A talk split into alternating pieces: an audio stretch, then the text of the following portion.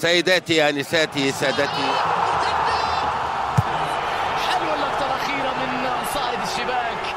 السلام عليكم ورحمة الله وبركاته. حياكم الله في حلقة جديدة من بودكاست مرتدة الذي يأتيكم عبر إذاعة ثمانية. في هذه الحلقة سنتحدث عن مباراتي نصف نهائي كأس الملك. سنبدأ مع المباراة التي شهدت صعودا تاريخيا للفيحاء إلى نهائي المسابقة على حساب الاتحاد الذي أضاع بدوره فرصة الفوز بثنائية الدوري والكأس.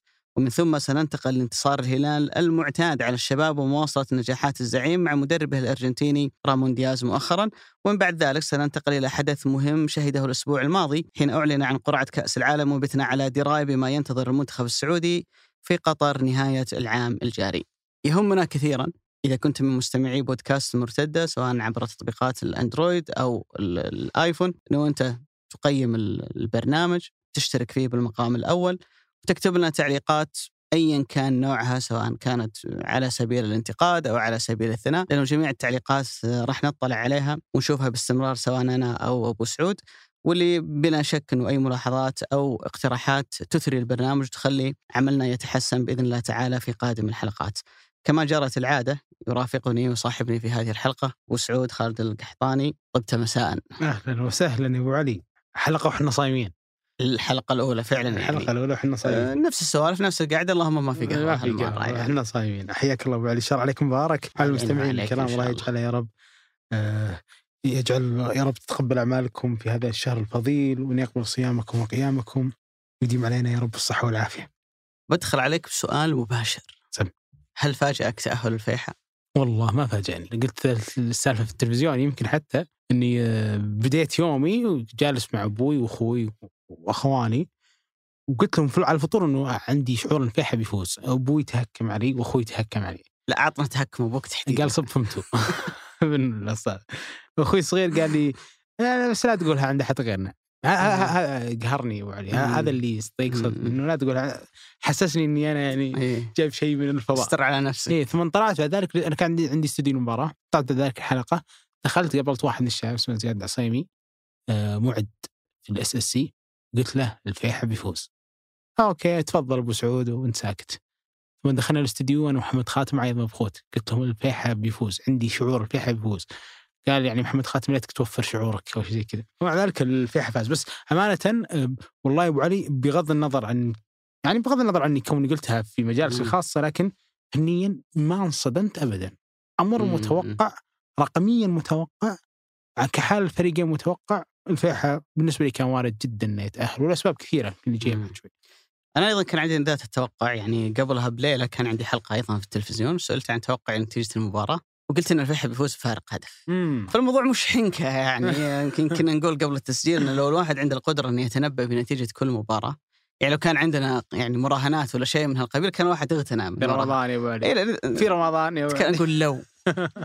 فالقضية إنه أنت أصلا لما تقول توقع وتعطي وجهة نظر وتطلع صح. لا يعني ذلك إن كل توقعاتك تكون صح. ترى غالبا التوقع الجاي بيكون غلط. آه صحيح. لكن في حالة الفيحاء والاتحاد ليس تقليلا من الاتحاد. هو اليوم يعني على مستوى البطولات المحلية هو أفضل فريق هذا الموسم بدليل صدارته الدوري ونتائجه وأرقامه القياسية المذهلة اللي موجودة اليوم على مستوى الدوري. لكن من يتابع الفيحاء من بداية الموسم وياخذها كمباراة كأس؟ 90 دقيقة قد يحدث فيها أي شيء. مباراة تقام على أرضه وبين جماهيره. كان في حشد كبير جدا قبل المباراة من أجل الاستعداد لهذه المباراة بدليل أنه محافظ المجمعة أمس كان موجود في المنصة من ضمن الحضور. وأهل المجمع كان عندهم حشد كبير جدا؟ دخول مجاني بالضبط. يعني كان عندهم يعني ينظرون لهذه المباراة يعني إما الفوز أو الفوز يعني ما في أي حل ثاني. فما أعتقد أنا في ظني أنه الاتحاد تفاجأ صحيح. بصعوبة المباراة ولا تفاجأ أن الفيحاء كان ند قوي له في المباراة. صحيح في تفاصيل يعني هي هي اللي هي اللي حكمت أو خلينا نقول غيرت فرقت. نتيجة المباراة أو مسار المباراة لكن في المجمل أنا أعتقد أن الاتحاد راح للمجمع وهو يتوقع أنه سيلعب مباراة صعبة جدا جدا ولو صحيح. تأهل سيتأهل بشق الأنفس لكن اللي حصل أن الفيحاء كسب المباراة وهو واصل التفوق هذا رابع انتصار في آخر أربع مباريات بين الفريقين أقيمت في المجمع ما شاء الله كلها يفوز فيها الفيحاء وكلها يفوز فيها 1-0 فعنده تميز كبير في في هالجانب. إذا اعطيك أسباب أبو علي قبل المباراة. يعني لو افترضنا إن السؤال بيجي قبل المباراة وقال أحدنا إنه أتوقع الفيحاء بيفوز. في أسباب غير إنه فلاديمير وال- والعملية ال- سواء مالك عبد المنعم ولا حتى المرتدات اللي واجهوا فيها مرمى قروهي مع إنه لوبيز كان لو كمل المباراة ممكن برضو تصير الوضع أصعب. لكن آه، الفيحة كنادي اولا ما في مباراة لعبها قدام الأندية الكبيرة هذا الموسم إلا كان أداء ممتاز. صحيح. سواء داخل ارضه وخارج ارضه أستثني مباراة واحدة بس كانت قدام الاتحاد في الجوهر انت 2-0 هي اللي كان فيها شوي ما تحس إن الفيحة في مساحات رومارينو ينفرد ويحطها فوق الحارس بكل هدوء. هذيك المباراة الوحيدة عدا ذلك كل المباريات الكبار الفيحة ند صعب صعب جدا عليهم. وعلى أرضه 12 مباراة خسر واحدة. الوحدة هذه كانت قدام الشباب الهدف جاء بقدرة من نواف العابد يعني كانت يعني حتى راح إنها تنتهي واحد واحد لكن عن نواف العابد نزل كبديل وغير الكثير آه، فيها. فكتركيبه فريق يعرف كيف يوقف دفاعيا ممتاز من أول موسم إلى اليوم. إضافة إلى ذلك فوق رازوفيتش اللي هو المدرب ال- نادي الفيحة تسلسله في آخر أربع سنوات كل سنة لازم يصعد نهائي كاس. كان مدرب الفيصلي 2017 18 2017 18 لما صعد قدام سيارة في النهائي ثم راح درب الظفرة. مع إنه كانت صدمة بالنسبة للظفرة إنهم يطلعون نهائي كاس صعد مع الظفرة نهائي كاس. ثم الموسم اللي بعده برضه صعد نهائي كاس بس الغي الموسم في آه اللي هو الحمد لله آه الإمارات. ثم درب الوحدة بدون ما يعد الفريق ثم بعد طلع من الوحدة من الوحدة الإماراتي واليوم جاء عند الفيحة وبرضه في الموسم الرابع التوالي يصعد نهائي كاس. فهو مدرب عنده الثقافه مقتدر دائما إنه يعني يكسب مباريات الكوس اللي فيها إنك دائما تتحمل كمية الهجوم اللي تجيك كنادي كالظفره ولا الفيصلي ولا الفيحة وتكسب. فبالنسبة لي ما كانت ابدا شيء غريب بالعكس عمل يحترم صراحة. أكيد. والفيحة كلها مشروع صراحة يحترم يعني بحكم واحد من أعز أصدقائي محمد الدهش آه، أعرف قديش هذا النادي كان يشتغل عليه المسيرين فيه كمشروع رياضي يستحق الثبات ويستحق الوصول ممكن حتى فترة الهبوط هي اللي أرهقتهم شويتين. عدا ذلك المشروع هذا ممتاز. دائما عند الفيحاء آه، جزء من المحترفين. ما أقول كل المحترفين لكن جزء من المحترفين ممتازين. بناجيوتس الموسم هذا مع لوبيز مع أنه الإصابات أرهقته شوي. مع فلاديمير الموسم الماضي لو تتذكر أبو علي آه، هرنانديز آه، برونو هرنانديز فعلا لما أخذ هداف الدوري 2018 بعد الصعود.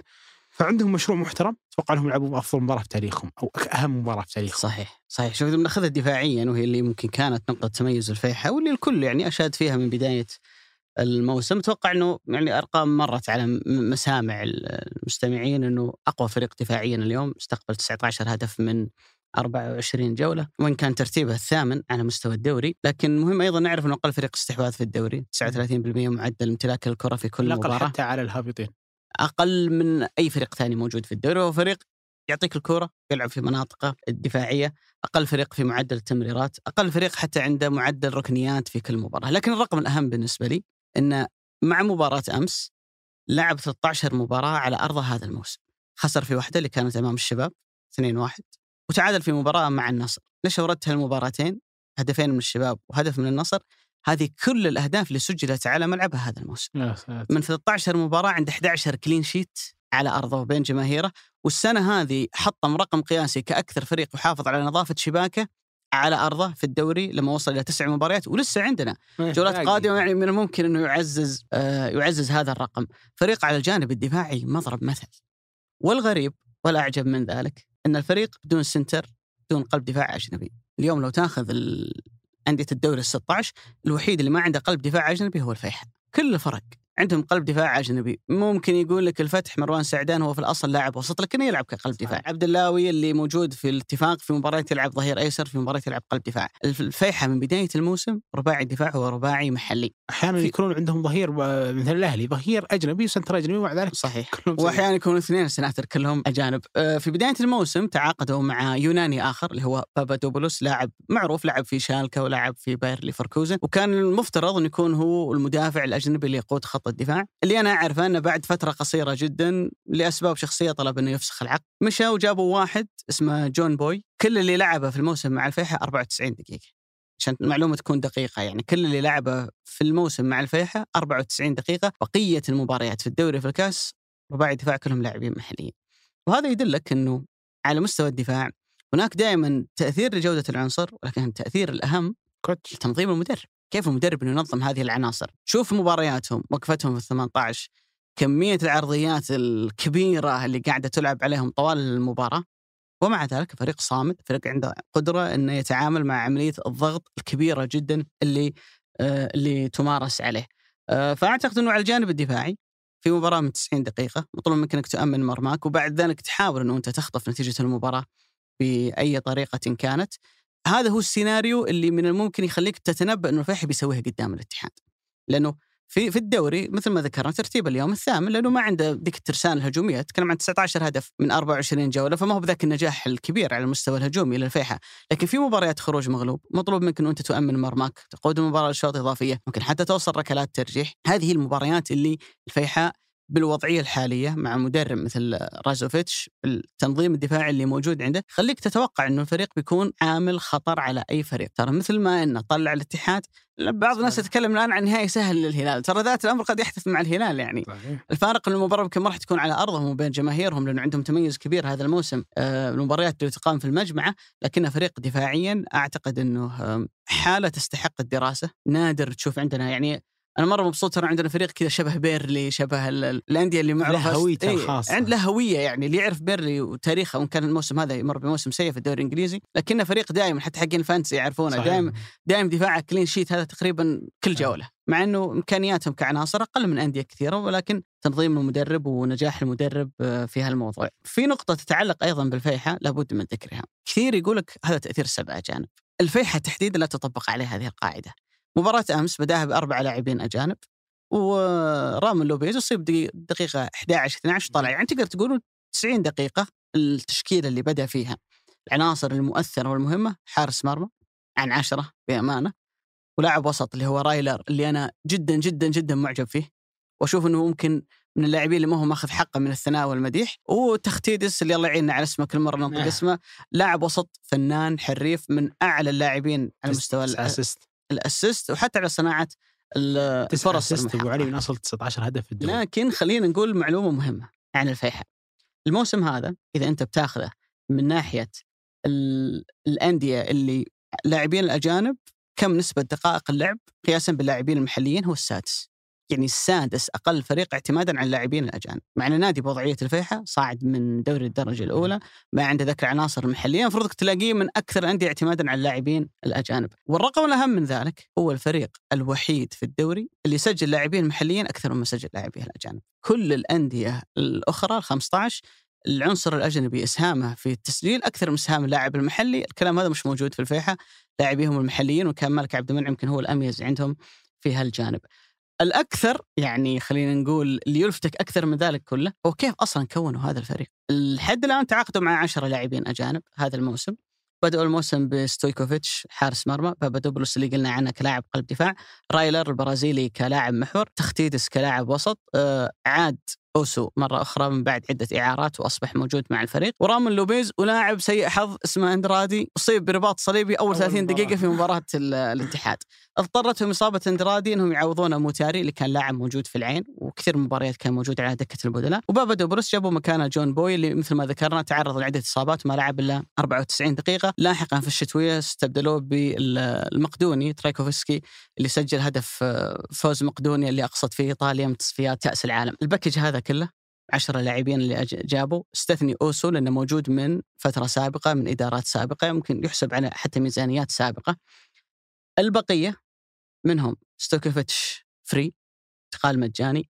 تختيدس انتقال مجاني. رامون لوبيز انتقال مجاني. ترايكوفسكي انتقال مجاني. جون بوي انتقال مجاني بابادوبولوس نفس الكلام. الوحيدين اللي دفعوا فيهم فلوس اندرادي دفعوا إعارة مليون وشوي ريال سعودي. آه، أوسو مثل ما ذكرنا محسوب على فترة سابقة. رايلر هو أعلى صفقة تعاقدوا معها بما يقارب 3 مليون ريال سعودي والأرقام كلها من ترانسفير ماركت. ضف عليها ما يقارب آه، 3 مليون ريال آه، دفعت لسلطان مندش اللي كان تعاقد من نادي الأهلي. يعني ال package كامل تكوين الفريق في الصيف خذ منهم ما يقارب 7 مليون ريال. 3 مليون سلطان مندش و4 مليون للأجانب اللي جابوا. تكلم عن شراء عقود ان الراتب موضوع ثاني. طلع لك فريق محترم فريق يعني يشرف يلعب مباريات آه، خلينا نقول ندية وقوية أمام أقوى المنافسين. وهو نموذج على تميز كبير جدا لأندية المجمع الفيحاء والفيصلي في موضوع ال- الإدارات. آه، مثل ما أنت ذكرت أعتقد إنه نموذج يستحق الدراسة. وعندهم نجاحات كبيرة. و... ولعل يعني شوف من الأشياء الجميلة ممكن في الفيحة إنه في غيره محمودة. يعني نجاحات الفيصلي. بطوله كأس الملك تحديدا. وصلهم للنهايه 2018 وفوزهم بالنهائي في السنة الماضية. حفز الفيحة إنه كمان إحنا نبغى نصنع نجاح وتاريخ في هالبطولة. صحيح. ولعل ود لو بوقف عند أحد أبو علي هو اللي جاهم مجاني اللي هو فلاديمير. أنا بالنسبة لي ما ودي أقول كان فيها نسبة حظ ولكن أتذكر في بداية أو قبل ما يبدأ الموسم أعلن نادي الفيحة عن التوقيع مع الكابتن نواف العقيدي حارس نادي النصر اللي اعاره لمدة سنة. وبعد بعد ما طلع الخبر بشكل رسمي وأعلن الفيحة ورفع التيشيرت اللاعب ألغت الصفقة بشكل غريب ورجع للنصر في ظرف أعتقد يومين بعد ما رجع النصر راح عسكر مع النصر ولا راح للفيحة في ذاك الوقت كان فلاديمير ستوكوفيتش حارس قريب جدا من نادي الباطن وكنت أقرأ كثير إنه الباطن على مقرب إنه يخلص معه. ما أدري إن كان على مكان حارس وإن كان مميز جدا في الباطن اليوم ولكن مارتن كامبانيا حارس منتخب الاورجواي لكن الغريب إنه فلاديمير العين اللي اختارته واضح أو عين المراقب اللي توجهت له بعد ما زادت عنده خانة لاعب أجنبي. ما أتوقع إنه كان من أكثر الناس تفاؤلا إنه هذا الحارس هو اللي بيوصلهم لهذه الأرقام. مم. لأن كمية الأرقام اللي جالس يسويها اليوم والأداء اللي قد يقدمه اليوم ما هو مقتصر على مباراة واحدة ولا هو محض صدفه الحارس مرعب جدا جالس يحقق أرقام في ذلك بشكل كبير. لكن هو فلاديمير ستوكوفيتش كحارس يعني اسم اسمه وصيفية على مستوى صربيا كبير وكبير جدا. إحنا نتكلم عن الحارس الأول لصربيا آخر 15 سنة. يعني حارس دولي من 2006 من مباراة بولندا وصربيا وقتها كان كابتن صربيا ستانكوفيتش عفوا ستانكوفيتش ديان ستانكوفيتش لاعب الإنتر إلى آخر مباراة لعبها مع منتخب صربيا في المونديال الماضي قدام البرازيل في دور المجموعات كان حارس الثلاث مباريات كاملة يعني نتكلم عن واحد ما شاء الله 15 سنة عنده 86 مباراة دولية لعبها مع منتخب صربيا. مسيرته جدا كبيرة لمنتخب يورد حراس كثير للعالم ويطلع حراس كثير للعالم. أما على مستوى الانتقالات فهو عنده خبرة كبيرة يعني ممكن لو فتحت صفحته تشوف كمية الأندية اللي يلعب لها فعلا. مو طبيعيه يعني شفته في هولندا فرنسا في صربيا في البوسنة والهرسك كان هذه تجارب عادية لكن التجارب اللي خذ فيها وقت جيد وخذ فيها نجاحات غير صربيا بلده الأم اللي هو نوتنغهام فورست في ال Championship أو حتى مع ويجن في ال Championship أو حتى مع ختافي وسبورتنج لشبونه فأخذ خلينا نقول خبرة كبيرة على مستوى النجاحات لحارس صربي في 2017 صنف أو توج كأفضل لاعب داخل صربيا. وهو بالنسبة لناديه السابق واحد من أساطير النادي. ما هو بس مجرد حارس يعني خلينا نقول ينجح مع المنتخب ويخرجون الأندية الأوروبية. هذا على تاريخه ومدى تاريخه. لكن أمانة طوال هذا الموسم هو حارس رائع جدا جدا جدا ويتجاوز الكثير من منافسيه باستمرار. يعني في مجمل الدوري اليوم مرماه تلقى 107 تسديدات. 107 تسديدات انكشف فيها مرماه. يعني هذا غير التسديدات طبعا اللي يمكن يشيلها من برا المرمى. 88 كورة شالها من المرمى. كان بمعنى الحرف كمعدل لو جينا ناخذها كمعدل هو عنده زائد 22 تسديدة عن أقرب واحد عالي جدا على مستوى التصدي اللي هو جروهي. فعنده 82% نسبة تصدي. جروهي اعتقد 78 أو 76 وهو عالي جدا ومتقدم وإحنا جالسين نتكلم هنا عن حارس طلع 19 هدف على مستوى الدوري بحكم إنه لعب ال 24 مباراة كاملة. جروهي يمكن طلع ب 10 11 مباراة clean sheet فلاديمير ستوكوفيتش طلع ب 10 مباريات clean sheet لكن الفرق ما بين جروهي وما بين ستانكوفيتش إنه الأول اللي هو مارسيلو جروهي هو حارس لمتصدر الدوري وعنده ممكن خلينا نقول زاد بشري جيد ولا لعب كل مباريات الدوري. عدا ذلك ستانكو اللي هو فلاديمير ستوكوفيتش هو حارس لعب ال 24 مباراة كاملة لنادي الفيحة منها 10 مباريات طلع منها ب clean sheet وهذا الأمر اللي صراحة يخليه ملفت وملفت جدا لنادي في الترتيب الثامن واحيانا كان فيه أو كثير من الوقت السابع. ومع ذلك على مستوى الأرقام هو يحقق أرقام تعطيك انطباع لو جيت تشوفها كذا بدون ما تشوف مباريات إنه هذا الحارس في الصف الأول يعني الأرقام اللي جالس يسجلها المفروض يسجلها واحد مثل عبد الله المعيوف، واحد مثل مارسيلو جروهي، مثل هالحراس اللي دائما يثبتون في فريقهم على مسألة الانتصارات، لأنك إذا كنت نادي مثل الفيحة ناصل 24 مباراة عندك يعني خلينا نقول تسع تعادلات أعتقد أو ثمان تعادلات وسبع خسائر فهذه الأرقام ما تساعد ابدا أي حارس مرمى. على إنه يسجل هذا ال record العالي والعالي جدا. لكن فلاديمير ستوكوفيتش مع الفيحة مقدم أداء أسطوري على مستوى الدوري، على مستوى مباراة الأمس تحس إنك شايف السيناريو كذا مكرر، يعني. أنت جالس تشوف حارس أنا في ظني يعني من من بدأ يتصدى بس لبداية المباراة ويعطيك انطباع إنه هذا الحارس بيمارس هواية يحبها كثير، كان رائع جدا في حضوره الذهني، كان جدا يثق في نفسه. بالرغم من عمره 38 سنة لكنه كان مالي المرمى، ردة فعله كانت رائعة، أه، تحس إنه لو استمر برضو الاتحاد في عملية المهاجمة صحيح. كان بيستمر في التصدي، أمانة كانت ليلة تاريخية له مم. على ظني أنا هذا أفضل أداء فردي أنا شفته الحارس هذا الموسم.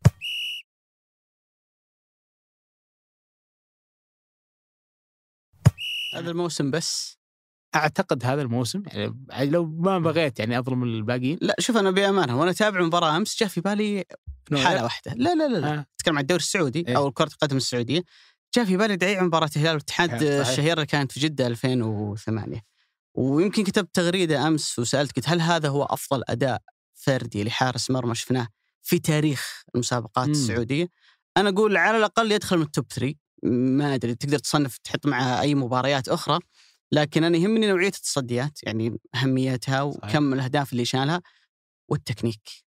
يعني الكره اللي طلعها العبد العزيز البيشي كانت مركونة في الزاوية البعيدة كيف إنك تاخذها ب يدك المعاكسة. إي يدك المعاكسة. كره حمد الله مسافة قريبة و... يا ساتر اللي بالراس ردة الفعل. واحدة فيه في لا اللي كانت الركنية. اللي بالراس. وكرة رومارينيو. شوف كرة رومارينيو هذيك هي مع كرة قروهي. اللي صدها عبد الرزاق حمد الله مباراة آه. الاتحاد والنصر في الدوري.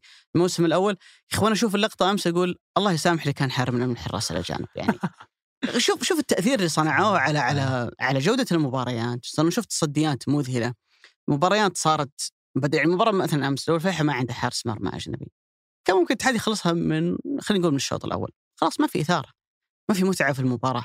وقس على ذلك معاناة مثلا الهلال النصر الاتحاد لما يلعبون أمام أندية ممكن أقل منهم إمكانيات. ويستأسد حارس مرمى الفريق المقابل ويكثر ما سواها مصطفى زغبة صحيح ومالك عاسلة وكمبانيا وغيرهم اللي كانوا يخلون هالمباريات تعيش 90 دقيقة يكون فيها متعة وإثارة عكس منها تخلص مثلا خلينا نقول من الدقيقة 50 أو دقيقة 60 أنا بالنسبة لي أنا أقول لك أنا أحطه مع اللي سواه الدعيع في 2008 مم.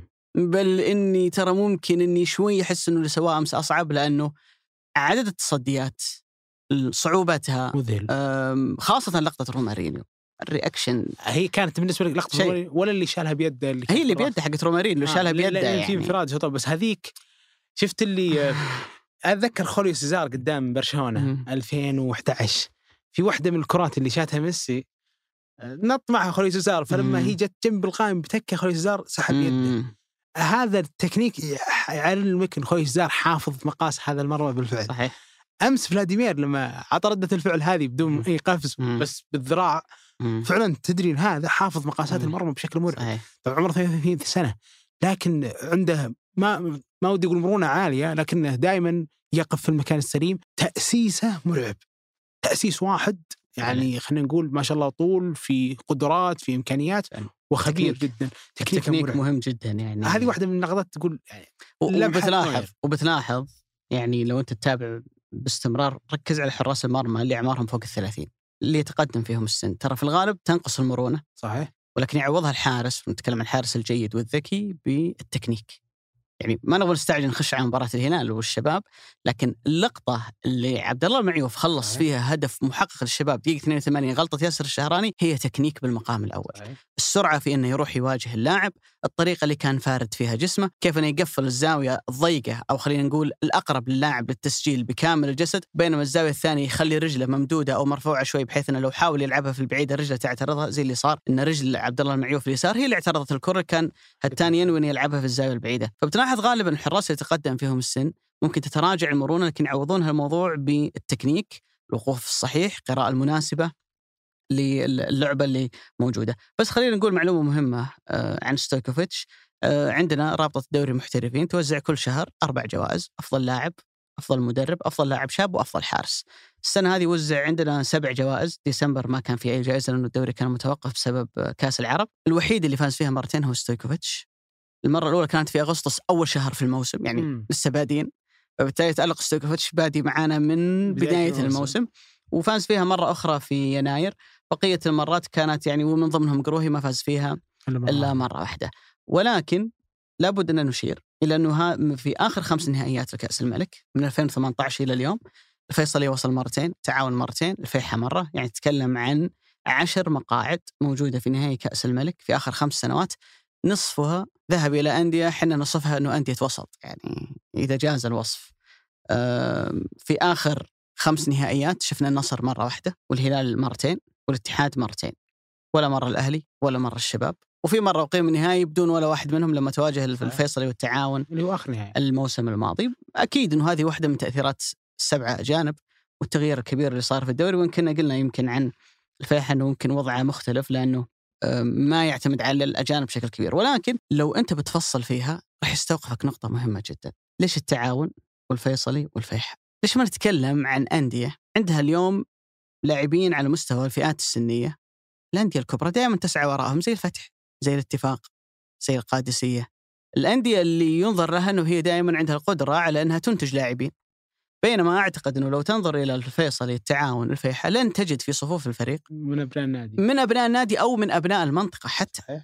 ولو أنت بتروح للمناطق هذه وتتجول فيها بتلاحظ إنه ملاعب الحواري منقرضة. القليل جدا اللي يلعب الكورة اليوم على مستوى الشباب وإن كان هذه ممكن موجودة في كل المناطق لكن مثلا نتكلم عن جدة عن مكة عن جنوب المملكة عن الإحساء لا لا تزال ملاعب الحواري موجودة ولا يزال في كرة القدم تلعب تقريبا في كل مكان. أنا في ظني إنه العامل الأهم هو نجاح إداري.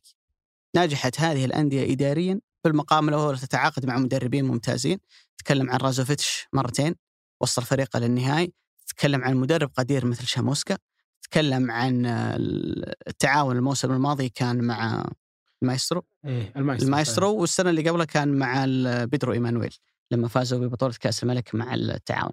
ففي الغالب الموضوع يبدأ من اختيار مدرب جيد.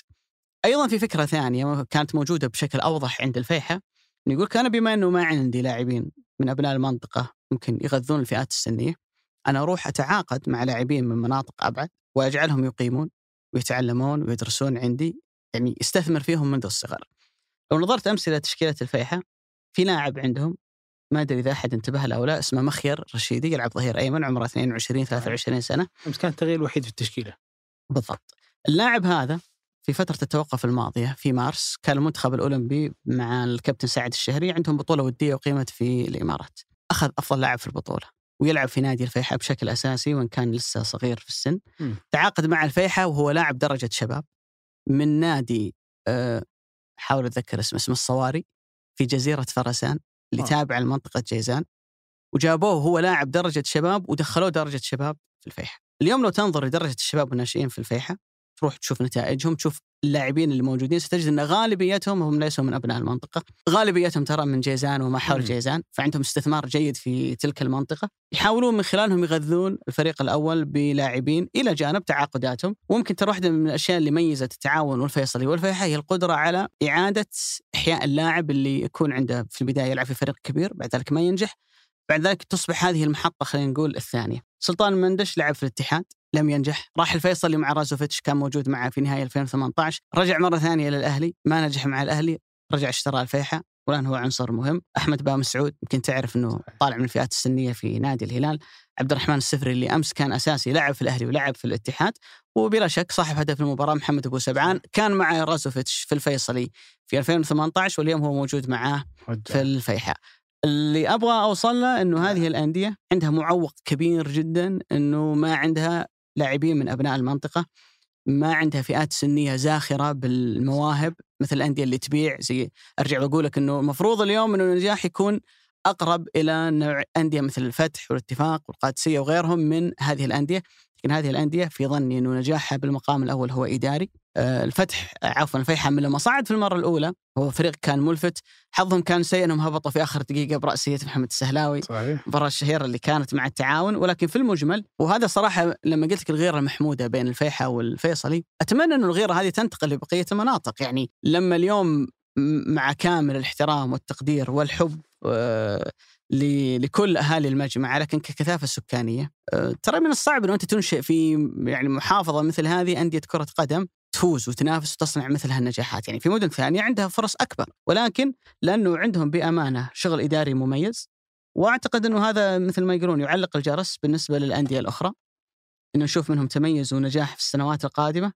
وأنا إذا كنت أقول إنه من أتوقع منه في السنوات القادمة إن يكرر مثل هذا النوع من النجاحات أنا أشوف إنه ابها وضمك عندهم تجربة أيضا تستحق إنه ينظر إليها.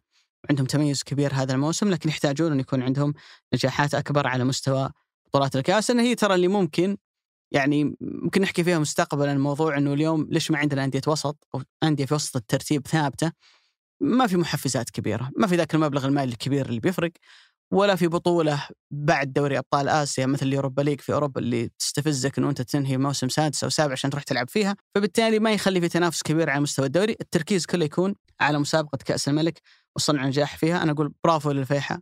ايا كان ما سيحدث في النهائي آه، مسيرتهم هذا الموسم، قصة نجاحهم هذا الموسم آه، تستحق أن يسلط عليها الضوء وتستحق بأمانة إنه ينظر لها باحترام. أنا أتفق معك أبو علي وأزيد شيء اللي يخليني معجب في الفيحة انه فريق غير متكامل في العنصر الأجنبي.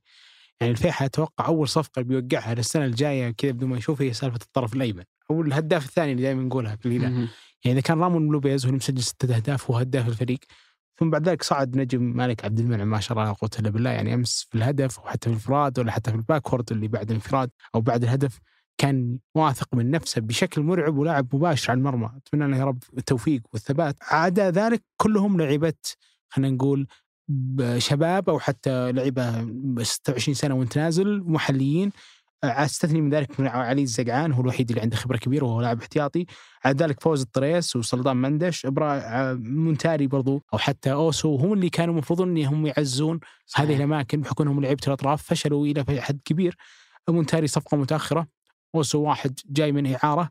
آه، كلا هاللاعبين كان المتوقع إذا نادي مثل فيحة كذا بيتكتل بثلاث محاور ورباعي في خط الخلف ويبدأ خلينا نقول يضيق ال- المنطقة بهذا الشكل ويبدأ يعتمد كثير على حالته الدفاعية إنه يكون عنده أطراف بمثل هذه. القدرة على الارتداد، لكن لو تلاحظ أمس كل الكور الطوليه كانت تلعب للاعب واحد حتى ما ما كان ما راح تكون عالية لأنه ما هو عالي في الكرات العالية خصوصا لما طلع رامون لوبيز.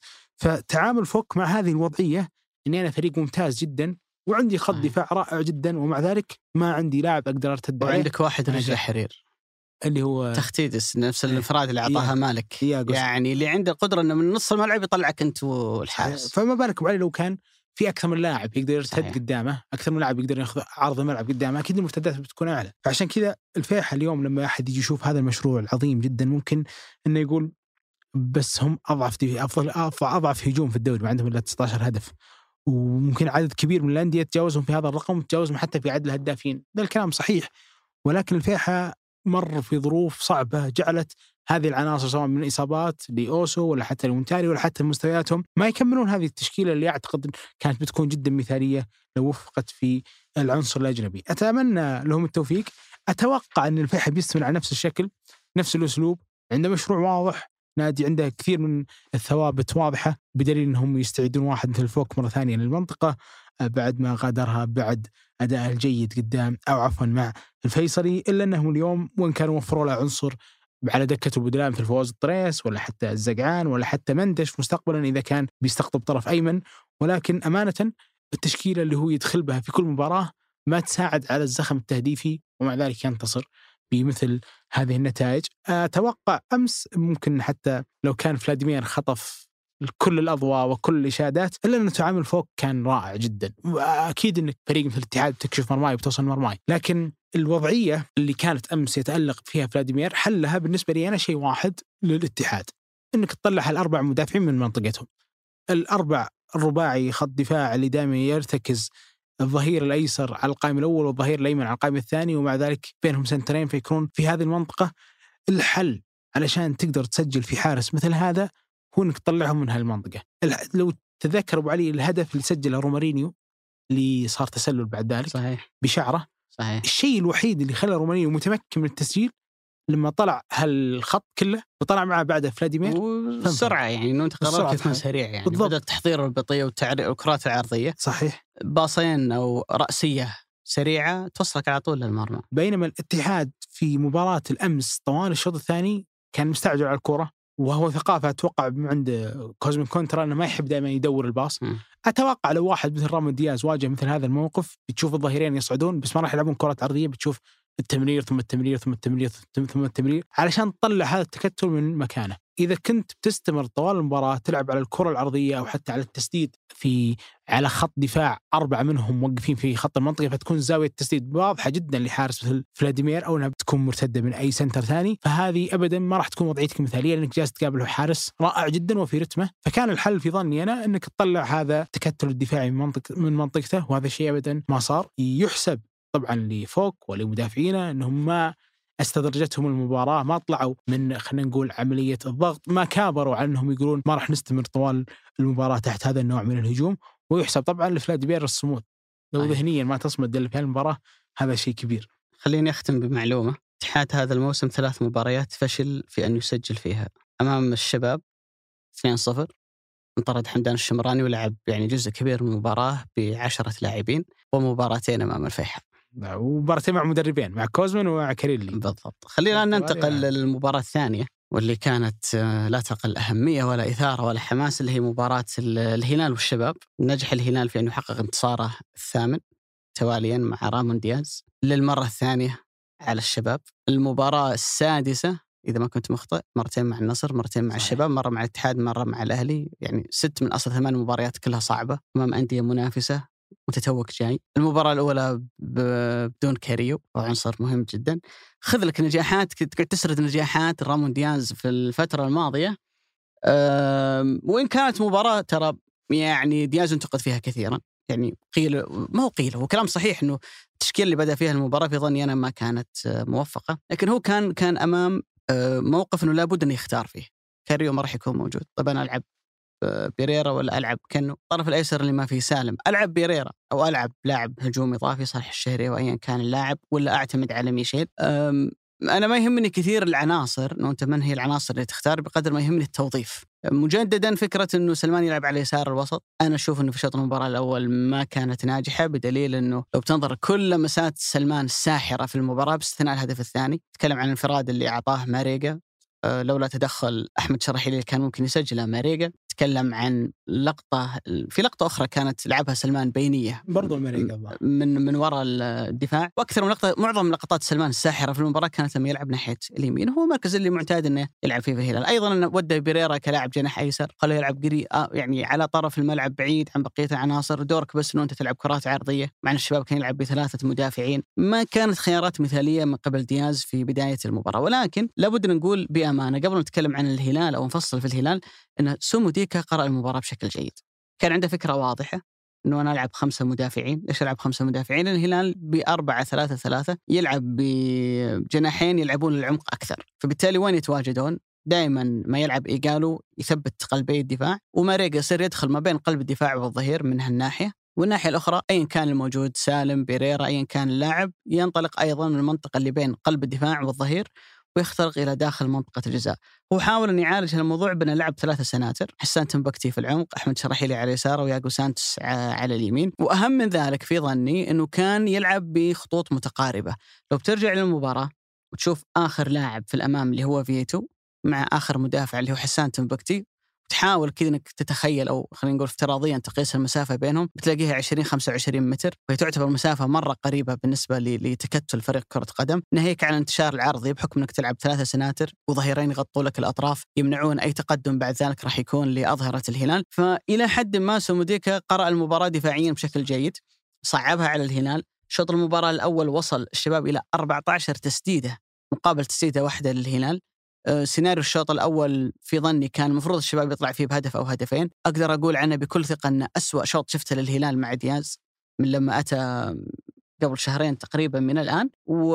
ولكن في بداية الشوط الثاني هو سجل حصل على ما أراد عليه إنه يتقدم في نتيجة المباراة، عاد اللي صار بعد ذلك هذا سيناريو ثاني يمكن نتكلم نتكلم ونفصل فيه، لكن كخيارات بداية أنت كنت متفق مع دياز في العناصر اللي هو اختار إنها تبدأ من البداية؟ أنا ودي اميل بحكم ان بناخذ البداية بقى أتكلم عن سوموديكا صراحة ما توقعت ابدا إنه بينجح هذا النجاح وكنت مستغرب أصلا من عودته مرة ثانية للشباب. ليش أنا ما توقعت هذا النجاح؟ لاعتبار واحد إنه أغلب العناصر اللي يرتكز عليها سوموديكا في السنين الماضية سواء آه، حارس مرمى الله يعطيني اسمه نسيت اسمه حارس مرمى التونسي اللي كان موجود. اللي هو نسيت اسمه فاروق هو فاروق بن مصطفى فاروق بن مصطفى وجمال بن عمري أو حتى المحاور اللي كانوا موجودين أغلب التركيبة الدفاعية حتى في الأظهرة ما هم من نفسهم الموجودين اليوم. فلما عاد سوموديكا ما كنت مستغرب لكن أمانة شوط أول لعب فيه بتشكيلة هو يحبها كثير. الخمسة اثنين ثلاثة أحيانا يخليها خمسة ثلاثة اثنين. فريق يضغط في وسط الملعب وعنده خلينا نقول الخطوط متقاربة جدا medium block يحاول إنه يضغط على لعيبة وسط الهلال ما يخليهم يبنون على راحتهم. أتوقع لو جينا نحسب معدل الشباب كمعدل وقوف مسافات 20 متر 25 متر ما تزيد عن ذلك. وهذا كان فيه مخاطرة أمانة ومخاطرة كبيرة بمصيد التسلل اللي كانت موجودة. لأنك بذلك بتقابل بعض الكرات الطولية من لعيبة الهلال اللي كذا يشوفوك بهذا الجانب يحاولون يمررون كرة طولية بحيث أنها تكسر هذا النوع من التكتل اللي دائما يكون في وسط ملعب الهلال. والأمانة الهلال عانى كثير في حالة البناء في شوط المباراة آه الأول. من أكثر الأشياء برضو اللي عجبتني في سوموديكا تنظيم الثلاث سناتر اللي كانوا في الخلف سواء حسان تنبكتي ولا اللي أنا منصدم امانه مستوى حسان جدا رائع وأحمد شرحيلي وياغو سانتوس هالثلاثة كانوا رائعين جدا في مسألة التسلل أخذوا الكثير من الكرات على إيجالو وماريجا وأخذوا الكثير من الكرات برضو على ماثيوس بيريرا أعتقد شوط واحد كان بس في 14 مباراة أو عفوا 14 كوره خسرها ماثيوس بيريرا في هذا الجانب بالإضافة إلى خلينا نقول الثلاثي المهاجم اللي هو لوسيانو فيتو كارلوس جونيور وحتى هتان باهبري ممكن ما استغلوا كم الفرص اللي حدث لهم في الشوط الأول 14 تسديدة إلا أنهم كانوا رائعين في حالة الارتداد مع أنهم نقصهم كثير الإنهاء هذا كله فيكم وإيفر بنيجا فيكم مباراة متكاملة. يعني واحدة من أكثر الليالي اللي استمتعت فيها بلاعب وسط قدام الهلال، يعني من النادر إنك تشوف لاعب وسط يتسلطن في خط وسط يقابل الهلال. ليش؟ ايفر بنجا كان هو اللي كل الفريق يرتكز عليه وكان بقدر الحمل عنده قدرة عظيمة في إنه يستلم الكرة يقدر يدور على أي لاعب أحيانا على أي لاعبين مو بلاعب حتى لو كانوا هاللاعبين فنانين يعني يقرون هو وش ممكن يسوي؟ بالإضافة إلى عنده القدرة دائما إنه يصعد الأظهرة بشكل مرعب فواز يعني. لو إنه كان عنده شويتين بس نجاعة في الكرة بيستغل الكثير بيكون عنده أرقام خرافية. أنا جالس أتخيل لو إنه محمد بريك هو اللي مكانه إيش ممكن يسوي؟ فلو تجي تشوف بس كمعدلة في المباراة عنده 22 تمريرة ال long pass هذه اللي الاظهره 16 منها كانت ناجحة. دخلت الظهير في المنطقة اللي هو يبغاها وهذا معدل جدا مرتفع. ست مواقف خلقها للتسجيل. استمر عنه يقاتل على هذه الكرة كان محول واحد مثل ان دي اي إلى لاعب إيجابي مع أن هذا الشيء صعب إذا كنت بالكورة. كيف؟ أنه يتدرج أحيانا ويدخل إلى أن تصل الكره إلى مناطق سناتر الهلال. وبعد ذلك يسند الباص لأن دي اي ويسند هو لأن دي اي ثم يلعب الطويلة اللي فواز. فكانت متكاملة جدا هذه الليلة لايفر بنيجا اللي أعتقد كان أفضل لعيبتها. ما راح أحد يتعب في آه، قول ذلك.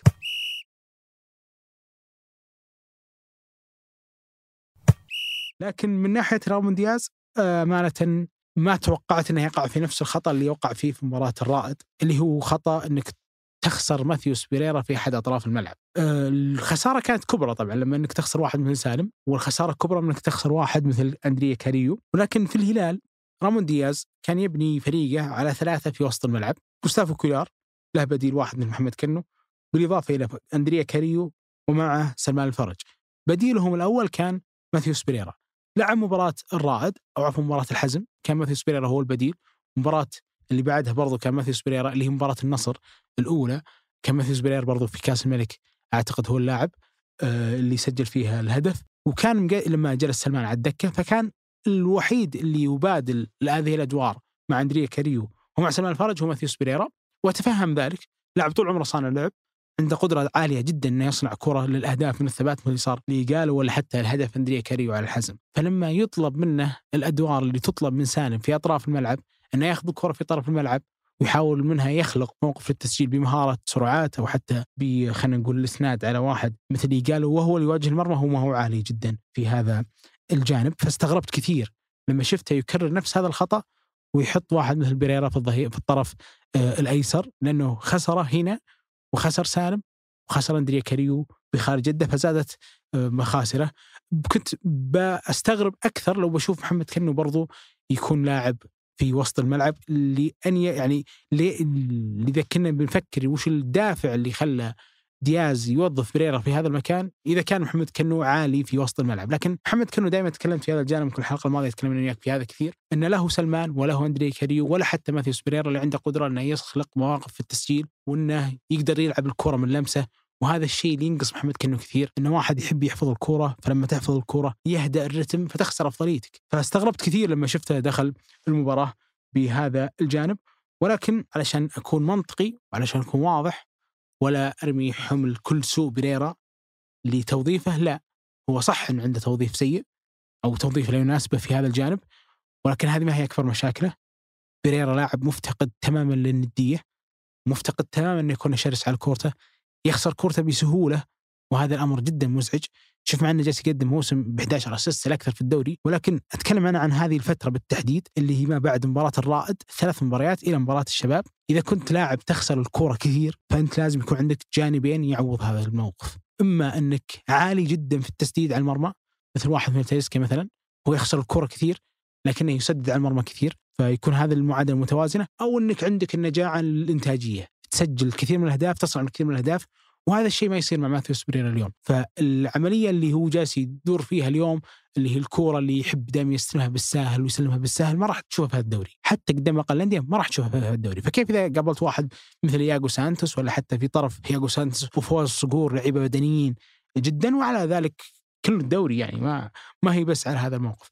فأنا أتفق إنه توظيفه كان خطأ التشكيل كان خطأ أكبر مشاكل التشكيل كان توظيف محمد كنو في وسط الملعب ثانيها كان ماثيوس بريرا لأنه ابدا هذا لا هو أندريا كاريو ولا حتى الثاني سالم الدوسري. كنت أتقبل لما أشوف ميشيل في الطرف الأيسر في بداية المباراة وبريرا في مكانه الطبيعي اللي هو في وسط الملعب كواحد من ثلاثي محوري في وسط الملعب يكون مرتكز عليهم مهام صناعة الهجمة. لكن الغريب إنه ميشيل ما شارك وشارك بريرا في الطرف الأيسر ففقد الهلال بريرا وسالم وأندريا كاريو وطبعا من قبلهم محمد كنو أنا بعلق على بريرا بعدين بنتقل إلى اللحظة اللي أعتقد إن هي كانت اللحظة الفارقة في المباراة.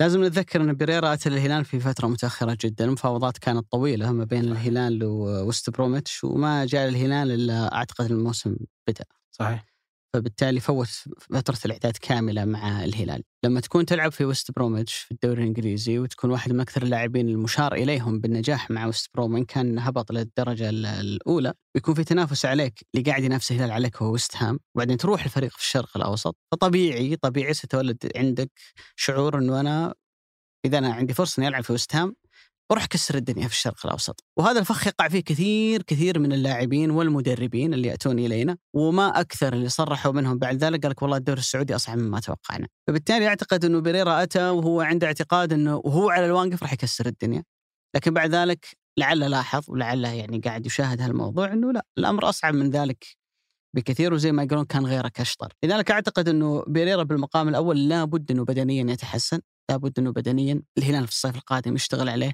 إنه بدنيا وحتى على موضوع التوظيف إذا كان دياز راح يستمر مع الهلال ما في ما في لاعب عشرة عندنا. فبالتالي عليك ان تتكيف مع الوضع. أما إنك تصبح لاعب أكثر التزام دفاعي وتلعب مع بقية العناصر تدخل في من ضمن ثلاثي الوسط وأكيد إنه الهلال لو بيريرا ينجح في إنه يكون ثالث ثلاثة مع كويار وسلمان حتشوف ثلاثي وسط مذهل في الهلال. أو إنه يتم توظيفه كلاعب جناح سواء على اليمين أو على اليسار ولكن الموضوع يبدأ من آه، بيريرا نفسه. النقطة اللي أنا تكلمت عنها اللي هي اللحظة الفارقة في المباراة. دقيقة 70 لما قرر رامون دياز إنه يرمي بسعود عبد الحميد وصالح الشهري مكان محمد البريك وماثيوس بيريرا وأيضا أشرك ميشيل أعتقد كان مكان محمد كنو صحيح. فبالتالي هو إيش اللي سواه؟ إنه أضاف لاعب هجوم ثالث مع ماريجا وايجالو واستغنى عن لاعب في عمق الوسط اللي هو محمد كنو. الفكرة ببساطة اللي كانت عند رامون دياز إن الشباب قاعد يلعب بدفاع متقدم وكتلة كبيرة ومتقاربة جدا من اللاعبين في خط الوسط، فبالتالي أنا ماني قادر أسيطر على وسط الملعب، ماني قادر إني أخترق من العمق، ماني قادر إني ألعب الباصات الأرضية القصيرة، التبادلات اللي إحنا معتادينها من الهلال، اذا كيف أصل إلى مرمى الشباب؟ عن طريق أمرين، الأطراف الكرات العرضية والكرات العالية اللي خلف المدافعين. طيب كيف بيساعدك لاعب زي صالح الشهري على تحقيق هذا الهدف؟ لو ترجع لكل لقطات الهلال الخطيرة بعد التغيير تلاحظ إن صالح الشهري وإيجالو وفي بعض الأحيان ماريجا الثلاثة واقفين مع الثلاثة سناتر حقين الشباب فبالتالي يجبرونهم باستمرار إنهم يرجعون للخلف يثبتونهم في أماكنهم وهو ما يخلق بعد ذلك مساحة مساحة للممرر اولا سلمان زي الكرة البينية الجميلة اللي حطها الماريجا زي التسديدة اللي كانت في مساحة فارغة وسلمان قدر إنه يسدد براحته. وأوضح من ذلك لقطة الهدف الثاني الطويله اللي لعبها سلمان. بتلاحظ إنه ماريجا وصالح الشهري وإيجالو الثلاثة موجودين في منطقة ممكن ما تتجاوز خمسة في خمسة. فبالتالي لما ما قدروا يأخذون الكرة الأولى الكرة الثانية طاحت الايجالو وأخذها بعد ذلك وقدر من خلالها إنه يسجل ناهيك إنه اعتماده بشكل كبير جدا على العرضيات. تغيير سعود عبد الحميد أيضا يدلك على إنه دياز قرا المباراة بشكل جيد أو خلينا نقول وضع سيناريو إنه لو ما مشت الأمور بشكل جيد كيف راح يتدخل في شوط المباراة الثاني. تكلمنا يمكن في المباراه ال- لما كنا نتكلم عن مباراة الفيحاء عن جوائز الأفضلية اللي يوزعها رابطه الدوري للمحترفين عندنا جائزة أفضل لاعب شاب أربع أو خمس مرات ماني متأكد بس أعتقد أربع مرات أخذها متعب الحربي وهو أكثر لاعب فاز فيها هذا الموسم واحد من أهم عناصر الشباب. نجاح متعب الحربي بالضرورة سيخفي البديل اللي هو موجود كلاعب دكة فيخليه ما يلعب كثير باستمرار. أصلا عبد الله الشامخ من بداية الموسم هذه ثاني مباراة يلعبها كلاعب أساسي. ما عنده الا مباراة واحدة كانت أمام ضمك اللي لعبها بشكل أساسي ومن آه، شهرين تقريبا كل اللي لعبها على بعضه مباراتين كان ينزل فيها كلاعب بديل لعبها 11 دقيقة و 11 دقيقة. فهو باختصار لاعب فاقد رتم المباريات. فاقد القدرة البدنية على أن يلعب 90 دقيقة منضبطة ملتزمة ما يرتكب فيها هفوات أو أخطاء ولما يلعب مدربك بثلاثة خمسة اثنين تكون عندك عملية الزيادة باستمرار الهجومية ترى هالموضوع أيضا يرهق بشكل كبير. ولذلك بعد التغيير على طول يعني دياز كان مركز على ناحية عبد الله الشامخ. بعد التغيير على طول أصيب وطلب تغيير ونزل مكانه نادر الشراري. فكان أعتقد أنه تغيير مدروس من دياز أنه إذا أنا بخترق الشباب فالاختراق راح يكون عن طريق فرصي عن طريق اليمين أكثر. من اليسار. وفكرة إنه أنا إذا أنا ماني قادر أخترق من العمق طب خليني أثبت السناتر عشان أفرغ المساحة وراء اللاعبين الوسط. ولاحظنا إنه سلمان مع إنه فقد لاعب وسط إضافي اللي هو كنو هو بس وكويار كان ادائهم الاثنين أفضل من لما كانوا ثلاثة. والفضل في ذلك إلى مثل ما ذكرنا التغيير الذكي اللي سواه دياز. هي ليست واحدة من أفضل مباريات الهلال لكنها مباراة أثبتت إنه الهلال عنده شخصية يقدر يرجع في المباراة مهما يكون وضعه سيء فيها. ويمكن هالعبارة أنا من الناس اللي قلتها كثيرا الهلال يعطيك فترة من المباراة يعطيك شوط بس ما يعطيك مباراة كاملة. لم يعني تستغل بشكل جيد الفترات اللي الهلال يكون فيها سيء الهلال سيعود بعد ذلك لكي يعاقبك على يعني على تفويتك لفرصة إنه أنت آه، تحسم المباراة. أيضا في مقولة ما أنساها لدييغو سيميوني يقول ان مهما يكون المدرب ذكي وبارع هو يتوقع لك الصعوبات اللي قبل المباراة. يعطيك قبل المباراة يقول لك إحنا بنلعب كذا بندافع بنسوي بنهاجم. ولكن في صعوبات تخلق أثناء المباراة. طبيعي المدرب راح يوجه لكن هل اللاعب هو داخل الملعب والمباراة شغالة والجمهور قاعد يهتف وال... والحماس والأدرينالين هو قادر على إنه يستوعب، قادر على إنه يأخذ التعليمات من المدرب وبعد ذلك يغير من شكل الفريق، في موجود الأمر ولكنه أقل تاثيرا من اللي أنت تشوفه قبل المباراة، لذلك كان كلام سيميوني بقدر ما تملك لاعبين أذكياء وقياديين بقدر ما أنت أكثر قدرة على الفوز. شوف التأثير اللي صنعه عبد الله المعيوف في المباراة، شوف التأثير اللي صنعه سلمان الفرج، وشوف التأثير المعتاد والطرب المعتاد من إيجالو مع الهلال في الفترة الأخيرة. تكلم عن ثلاثة لاعبين كلهم فوق الثلاثين كلهم قياديين كلهم لاعبين عندهم يعني يقالوا أعتقد في فترة من الفترات شال كابتنية مع إذا ما كنت مخطئ مع واتفورد. عبد الله المعيوف في كثير من الأحيان هو قائد الهلال. سلمان الفرج هو قائد في الهلال وفي المنتخب. تكلم عن لاعبين عندهم خبرة عندهم تجربة عندهم شخصية قيادية. هم اللي يطلعون لك من مواقف زي هذه. يعني شيل اسهامات المعيوف في المباراة الهلال كان سيخسر. صحيح. شيل تأثير سلمان الهلال كان سيخسر. شيل لمسة إيجالو الهدف الاجابه من خرم إبرة اللي هو الهدف الفوز الهلال كان ممكن المباراه تروح لركلات ترجيح. ولذلك بقدر ما يكون عندك فريق عناصره جيدة مدربه ممتاز إلا إنك دائما دائما تحتاج لوجود لاعبين قياديين. وإذا أردت أن تنظر إلى تأثير هالموضوع شوف تأثيرهم على الاتحاد هذا الموسم. حمد الله قروهي حجازي رومارينيو أحيانا ترى في كابتن بدون شارة. مثل مباراة اتحاد أمس كابتن زياد الصحفي. لكن الناس اللي تقود في الملعب. الناس اللي تقود في الملعب هم هي, هي العناصر المهمة. هي العناصر اللي توقف الفريق على رجليه في أصعب المواقف وأصعب اللحظات. مجددا أنا أشوف إنه ما هي أفضل مباراة لدياز أدارها لكن الهلال مجددا حتى وهو سيء حتى هو مش في أفضل حالاته يعرف ياخذ نتيجة المباراة في ظني هذا الأهم. خليني بعتب أبو علي وبشيد. لو كان لي عتب بعتب على الكابتن محمد كنو أمانة. وإحنا فصلنا في يعني محمد كنو لعب مع دياز سنتين.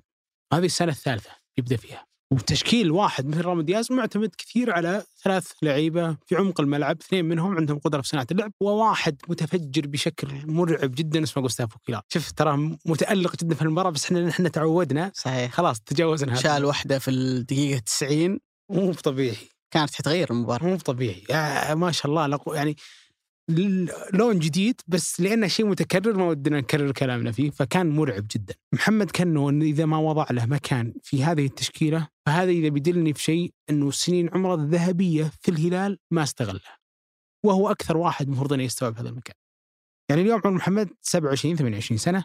السنين ذهبيه راحت مع دياز فيها دوريين فيها وصول نهائي دوري أبطال وفيها ثلاث بطولات كاس. فذيك السنين هو ما كان لاعب فيها أساسي ولما كان يشارك مكان ميليسي ولا مكان سلمان الفرج ما كان يضيف كثير. اليوم نفس الموقف يتكرر مع أني ضد أصلا إنه يكون هو اللاعب الأساسي على بريرا في هذا المكان بريرا يروح الطرف الأيسر ولكن محمد إذا ما كان قادر إنه يسرع الرتم بالتمرير من لمسه فإنه بيفقد الكثير من الأشياء اللي هو المفروض إنه يفعلها. إذا ما كان قادر إنه يعرف يوقف مع كويلار لما وقف سلمان مثلا في الكرة اللي لعبها بانيجا الفوز سكور وكان أقرب لاعب لكنو هو أو عفوا لبانيجا هو محمد كنو. ومع ذلك كان يضغط عليه فيضطر واحد مثل موسى بانيجا إنه يرجع ويضغط على بانيجا عشان يتوازن الأمر. ومع ذلك واحد مثل بانيجا يعرف كيف يسندها الاندي دي اي ويلعبها الكرة الطولية هذيك. فمحمد عليه الكثير من الجوانب السيئة دفاعيا وعلى الكثير من الجوانب السيئة هجوميا ما راح يقدم للهلال أكثر من اللي مضى إذا استمر بنفس هذا التفكير.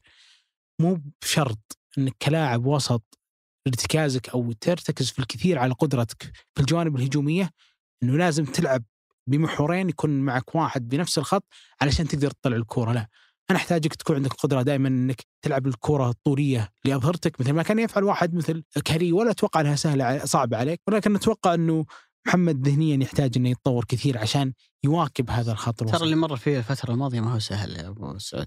ما يخالف لكن استثني هذه استثني هذه الفترة. ورجع لمحمد كنو في 2017 و 2018 في بعض المباريات دياز كان يجلس محمد على الدكة ويلعب واحد مثل مهند فلاته شاب كان عمره اعتقد 20 سنة وحتى ناصر الدوسري. إن استمر محمد كنو بنفس هذا النمط من الأداء إنه ما هو مستوعب دوره في الملعب ولا هو يقاتل عليه. ما راح يكمل. طيب هذا أبو سعود يفتح يعني خلينا نقول بضيف لك شيء وإن. كان ما حضرنا له بس يفتح سؤال مهم جدا. مم. هل من المجدي استمرار دياز إذا كان سيلغي لي محمد كنو ما ينجح معاه في أسلوبه؟ وأهم من ذلك بيريرا ما له مكان. أهم من أي لاعب هو المدرب خصوصا إذا كان ناجح. هذا في ظني أنا. يعني اليوم المان سيتي مثلا لما يفقد واحد في بداية مسيرته مثل أربع أظهرة معهم جو هارت وبعد ذلك يستمر عمليه الإحلال فهو جالس يسير في الطريق الصحيح. نفس الشيء صار مع. يورجن كلوب في آه آه ليفربول. ريال مدريد صرف على خم... صرف على خمس رودريغيز 70 مليون يورو بعد 2014 بعد سنة واحدة بس عرفوا إنه ما هو لاعب أساسي في منظومة زيدان. مشاه. مشاه. عشان يكون واحد مثل كاسيميرو في السنتر أو عفوا في المحور الستة. لأنه مدريد يعرف إنه هذا المدرب قدرة وعنده قيمة ويمشي بالمجموعة كلها. فإذا كان في لاعب أو لاعبين وإن كانوا نجوم ما يقدرون يعطونه الأداء الكامل أنا بالنسبة لي واحد مثل دياز قدم كل البراهين إنه يقدر يقود الفريق مثل الهلال إلى النجاحات أو حتى إلى سنين كبيرة من الأداء فلما يكون فيه لاعب أو لاعبين ما هم قادرين يتمشون مع تشكيلته هنا تشوف فيهم هنا تشوف خلينا نقول هدف المجموعة هل المجموعة كلها متناغمة؟ طب هل البدلاء جالسين يأدون هذا التناغم؟ أنا جالس أشوف هذا مم. باقتدار مثل دليل سعود عبد الحميد لما ينزل في المباراه إضافة كبيرة مم. أو حتى آه، الكابتن ناصر الدوسري في وقت ماضي لما كان يشارك الكثير من الأسماء اللي لما تشارك برضو تعطي مم. وتحس إن الهلال أصلا الخانة فيه صعبة وصعبة جدا. فأنا أعتقد انه كل ما تتكيف مع المجموعة هذه وش مم. تتجاوز لا والمشكلة أبو سعود إنه الأصعب لسه ما جاء. صحيح. يعني بالنسبة لكنو يعني عنده إصابة وبيرجع كاريو صحيح. وعبد الله عطيف قريب إنه يرجع وعبد الإله المالكي الله يشفيه بيرجع وناصر الدوسري بينضم إلى لاعبي الوسط. تتكلم عن سبعة يعني كنو هو واحد من سبعة لاعبين. صحيح. تنافسون على الخانتين يتنافسون على ثلاث خانات. تتكلم عن كويار سلمان كاريو وهذا الثلاثة في الظروف. الطبيعية هم الأساسيين. عندك عبد الله عطيف عبد الإله المالكي ناصر الدوسري ومحمد كنو. بالوضعية هذه أنا أقول لك كنو خيار يا سادس يا سابع. صحيح. وترى بالوضعيه بوضعيته الحالية هو يا سادس يا سابع. طبعا إحنا ابو علي هنا ما نقلل منه وندري إن امكانيته امكانيه واحد يلعب أساسي في المنتخب. ولكن اللاعب إن كان متأخر تكتيكيا في ما يعرف وين يوقف ولا يعرف وين يوقف في وقت طلب الكرة ولا حتى في الحالة الدفاعية أنت هنا مشكلة. لكن أنا ترى يعني أنا ما أبغى أدافع عن كنو ولكن أعتقد إنه ترى تصير هالحالة كثير. إن في لاعب يلائم أسلوب لعب لما تغير أسلوب اللعب اللاعب هذا ممكن يعني ممكن مثلا على سبيل المثال جورجينيو جابه ساري كان أول اسم اختاره جابه معاه من إيطاليا لما جاء لتشيلسي. بعد ذلك لما جاء فرانك فرانك لامبارد ما شعرنا إنه جورجينيو هو جورجينيو اللي إحنا نعرف. لما بعد ذلك أيضا جاء توخيل.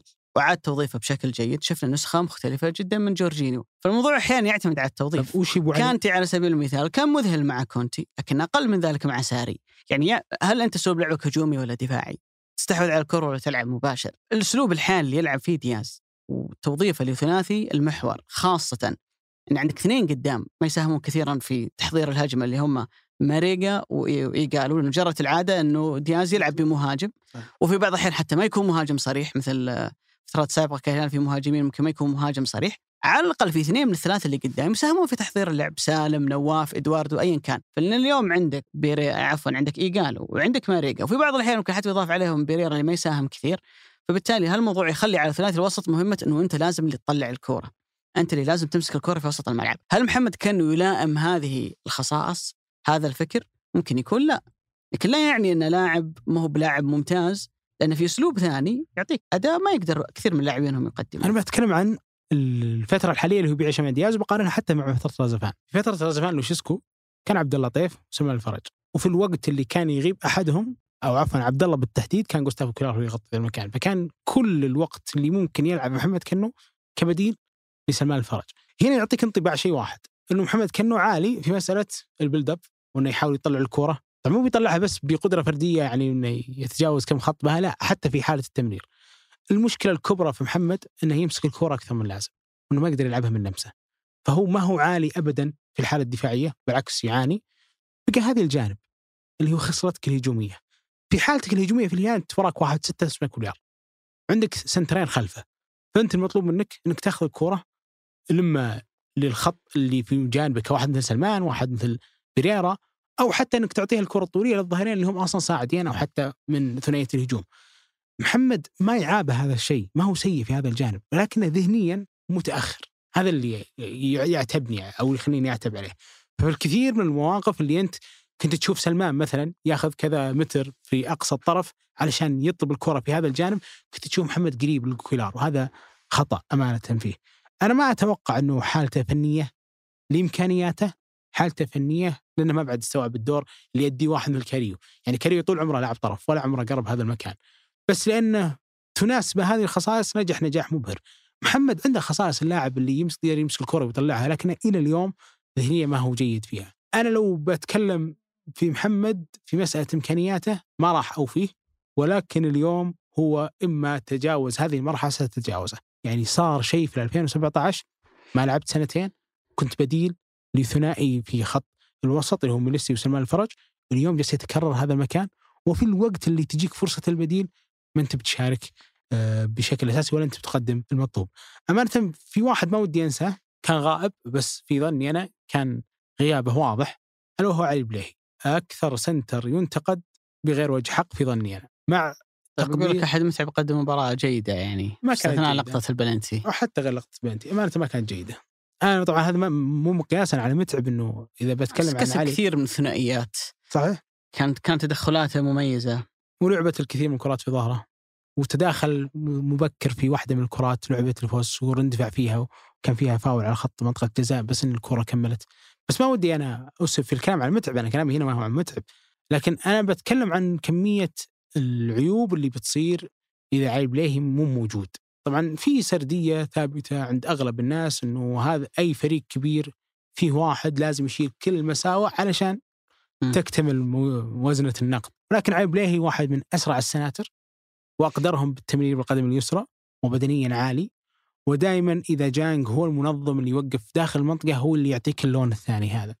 هو اللي دائما تدخلاته جيدة على مستوى الكورة اللي أول ما تتجاوز خطوط النص بينما عدا علي إذا لعب سواء محمد جحفري متعب المفرج أو حتى في أوقات ماضية غيرهم دائما تشوف ال center لما الكرة تتجاوز ظهر الظهير وتبدأ تكون كرة مرتدة في المساحة اللي خلف الظهير ال center هنا متأخر. جانج أكيد إنه ما راح يطالب أول واحد يلعب في ظهر ياسر الشهراني. بينما علي دائما يتحمل ال 40 متر في ظهره يواجه واحد على واحد.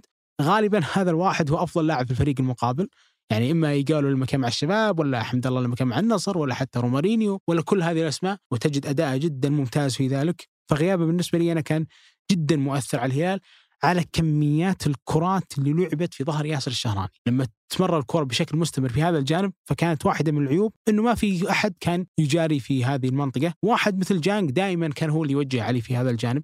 فلما يعطيك علي هذا اللون تكتمل عندك منظومة الدفاع. وفي ظني ما في center سعودي يعطي هذا اللون.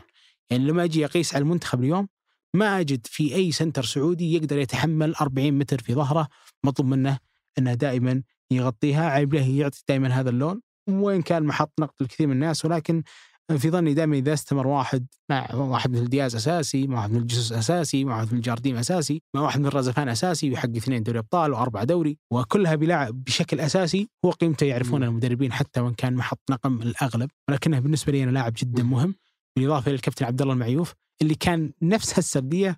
يشيلها سالفة إنك في حارس لنادي هجومي فإنه هذا النادي الهجومي هو بجالس يكشفك فانت لاعب محظوظ وإذا جت المحكات والمواقف الصعبة مثل مباراة الشباب تلقى يشيل أربع أهداف.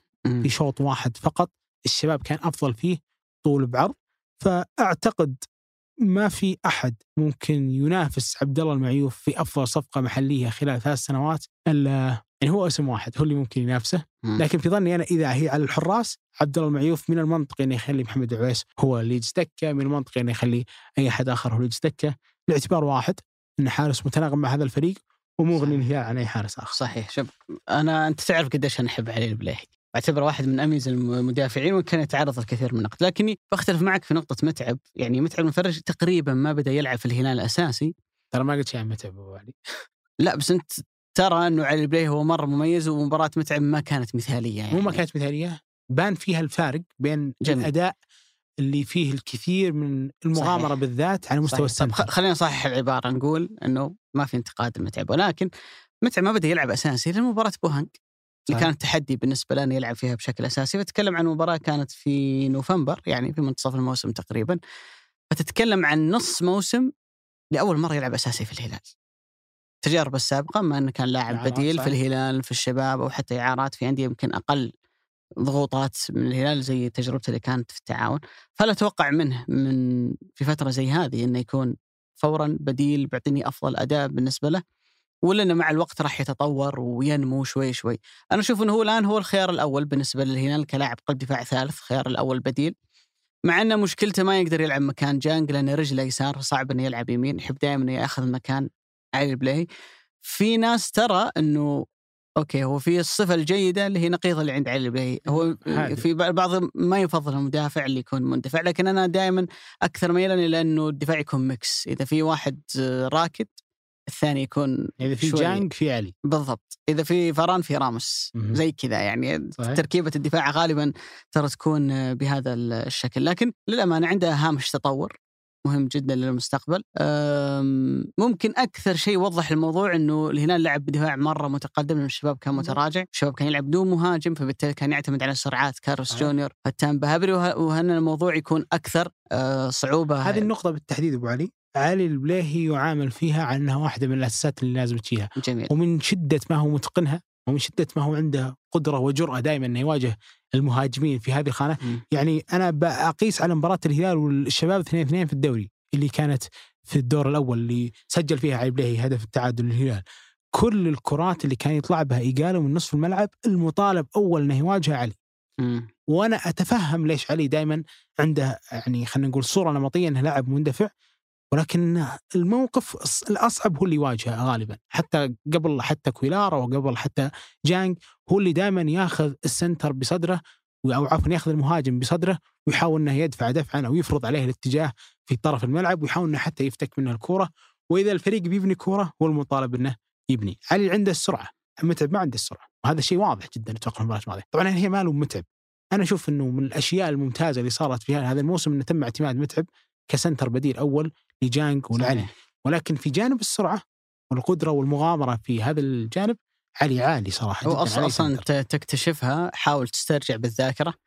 كم مرة شفت علي البليهي يغطي كوره ورا جانج كم مرة شفت جانج يغطي كوره ورا علي البليهي؟ تجد إنه أوه الرقم هنا أضعاف الرقم صحيح. هنا هو دائما سريع عنده قراءة سريعة آه عكس جانج اللي ممكن يكون لاعب أكثر يعني لكنه مظلوم والله. آه راكد أكثر زي ما يقولون. طيب نتكلم عن علي البليهي اللي ما كان يلعب كثير مع رينار وعبد الله المعيوف اللي مستبعد يعني. بسبب الاعتزال. خلينا ندخل على المنتخب واللي أعتقد إنه هالأسبوع كان عندنا حدث مهم جدا ما نقدر نغفله اللي هي قرعة كأس العالم اللي سحبت يوم الجمعة الماضي واللي أفرزت على المجموعة. كنا فيها مع الأرجنتين بولندا المكسيك. وإذا في وصف أقدر أقوله عن هالمجموعة اللي يشوف مصيبة غيره تهون عليه مصيبته اليابان ولا اللي يشوف بعض المجموعات. وإن كان مجموعتنا ما تقدر تقول عنها سهلة لكن اشو إنه ما إحنا مكان اليابان. يعني ألمانيا وأسبانيا مرة واحدة في مجموعه واحدة وعلي يوم طلعت القرعة اليابان خذوا الاي. إني هان علي أي شيء مع إني ما أطالب المنتخب طبعا انه يتاهل. لكن هان علي أي شيء. لما شفت اليابان ماخذين مجموعة ألمانيا. اجمالا كيف تشوف المجموعة؟ شوف أبو علي أنا عندي وجهة نظر مع كل المشاركات الآسيوية في كأس العالم. يعني إحنا اليوم طحنا مع الأرجنتين مصنفة رابعة بولندا المصنفة التاسعة أو عفوا المكسيك المصنفه التاسعه بولندا المصنفه 26 الأرجنتين أنت عارف إلى أي مدى هم وصلوا من عملية التناغم؟ حتى لما حققوا الكوبا ما. كانوا مقنعين ترى مثل ما هم اليوم في التصفيات.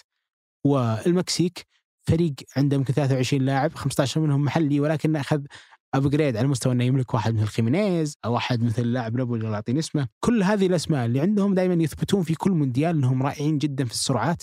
ومباراة ألمانيا اللي لعبوها في المونديال الماضي لما في شوط واحد كشفوا مرمى نوير أربع مرات بأربع تسديدات محققة منها واحدة تسجلت وخلينا نقول في مستوى الاستحواذ ما كان عندهم إلا 34% نسبة استحواذ على المباراة ولكنهم كانوا قادرين إنهم يوصلون فهم عاليين جدا في هذا الجانب مرعبين جدا حتى وإن يعني خلينا نقول استنقصت منهم كإمكانيات ولكنهم عاليين جدا في كل مونديال دائما عندهم خصلتين ثابتة الأولى قدرتهم دائما على الارتداد والوصول السريع وهم عندهم اليوم مهاجم مثل خيمينيز في هذا الجانب والشيء الثاني اللي دائما تجزم فيه في المكسيك هو أوتشوا انه حارس ينشب لأي منتخب يقابله. على جانب بولندا يملكون ثالث أفضل هداف تاريخ على مستوى المنتخبات الأوروبية ليفاندوفسكي ثمان مباريات في التصفيات ثمان أهداف وأربع assist يعني حرفيا شال المنتخب مرعب. على كتافه وصعده مرعب للمونديال.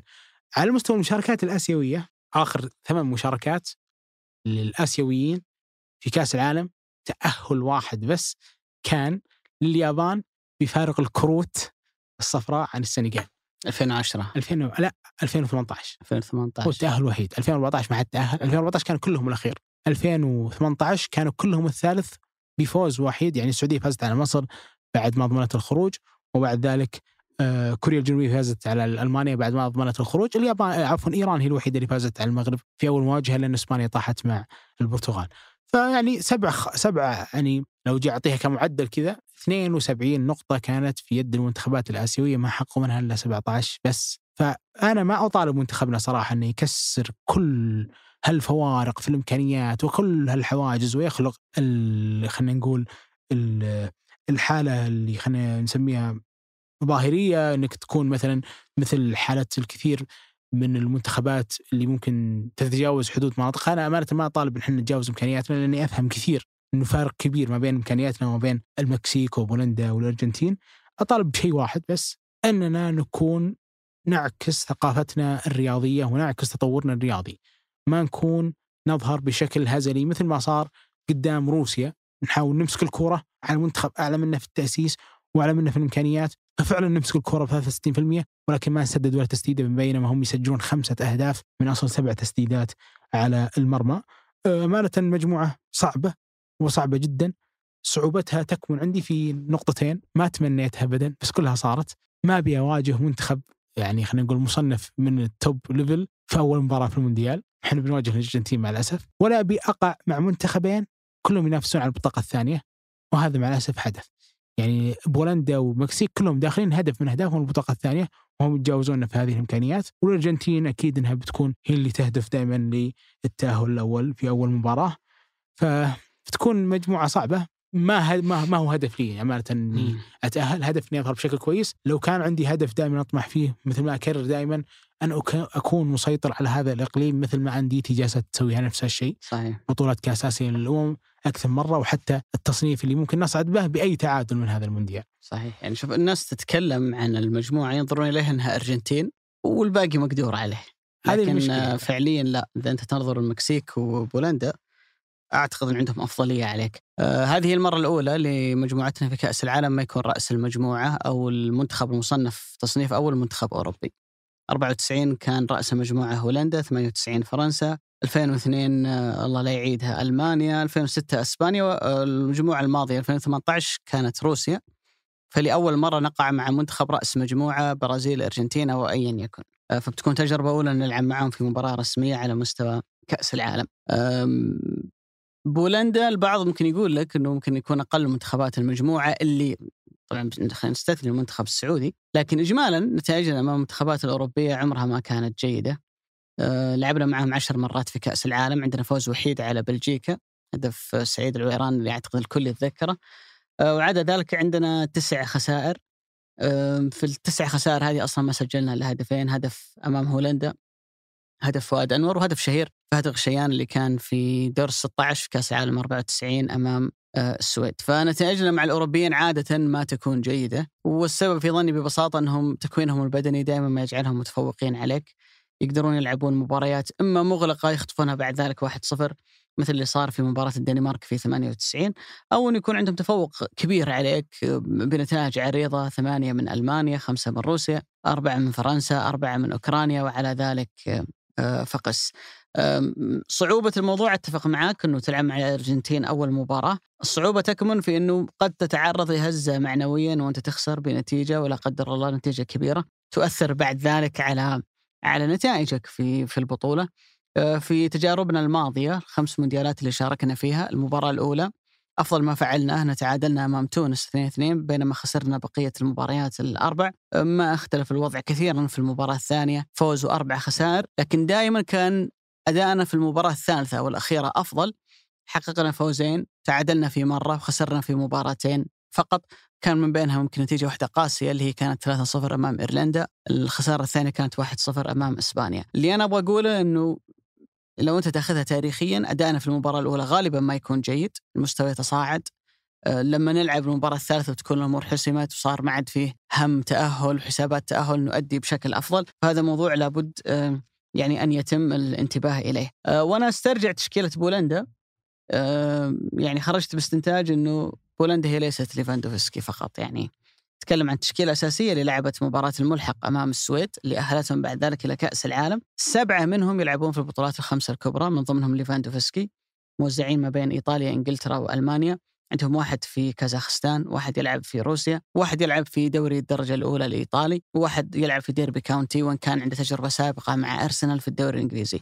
عدا ذلك تكلم عن لاعبين يلعبون في ساوثهامبتون أستون فيلا سامدوريا في الدوري الإيطالي نابولي برايتون. فتتكلم عن حارس اليوفي الأساسي. حارس اليوفي يتكلم عن يعني لاعبين آه، في المجمل هم مميزين وعندهم حلول متعددة وعندهم أكثر ما يهددنا دائما اللي هو المهاجم الهداف صحيح.